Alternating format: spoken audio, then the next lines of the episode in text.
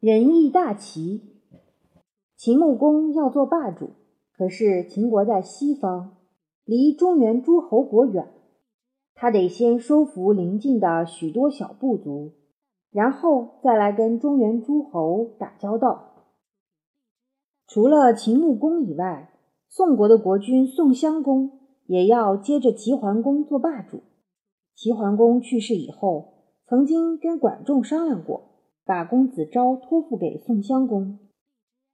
齐桓公一死，宋襄公就约会几个诸侯，共同立公子昭为齐国的国君，就是齐孝公。以前大伙承认齐桓公是霸主，现在秦国齐国的国君还得由宋襄公来立。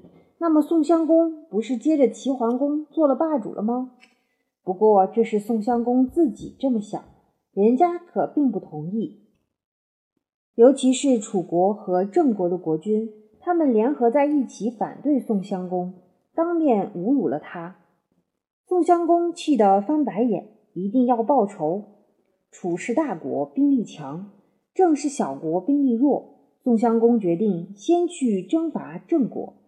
公元前六百三十八年，宋襄公准备发兵。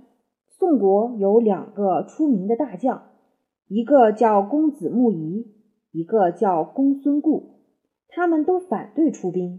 宋襄公生气了，他说：“你们不去，好，那我一个人去。”公子木仪和公孙固虽然不赞成去打郑国，这会儿一见他冒了火，只好顺着他。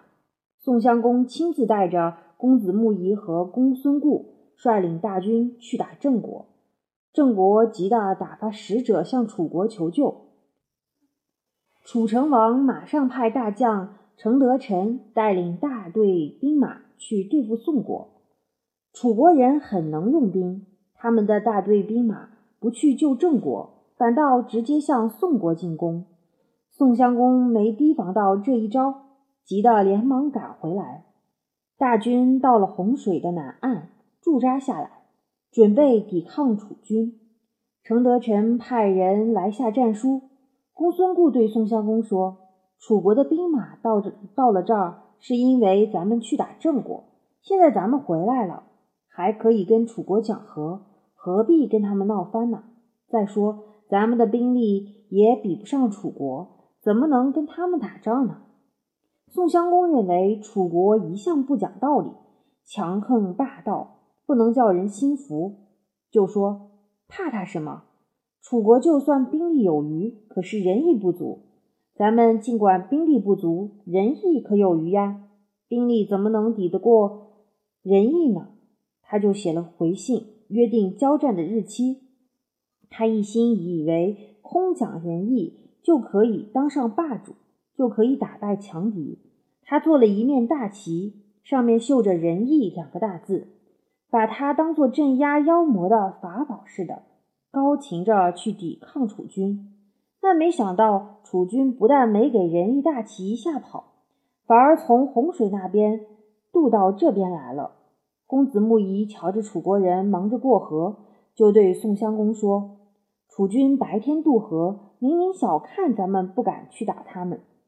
咱们趁着他们渡到一半，迎头打过去，一定能够打个胜仗。”宋襄公指着大旗上“仁义”两个大字，对公子木仪说：“哪有这个道理呀？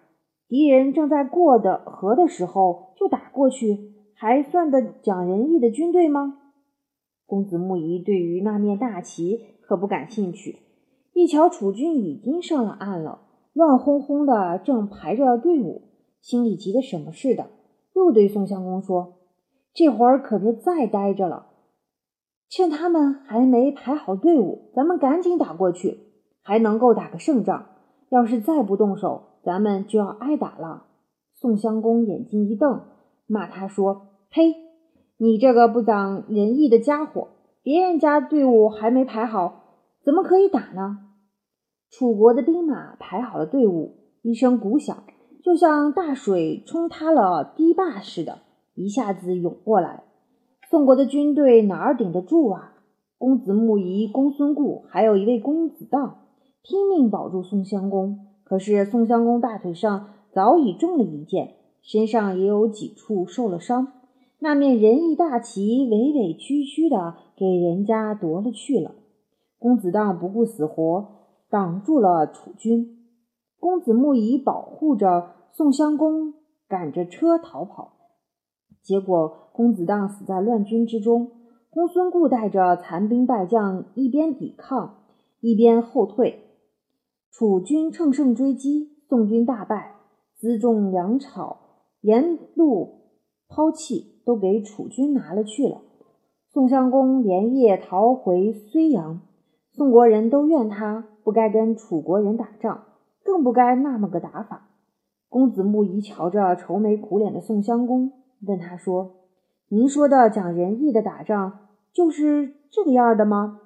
宋襄公一边理着花白的头发，一边揉着受了伤的大腿，说：“依我说，讲仁义的打仗就是以德服人。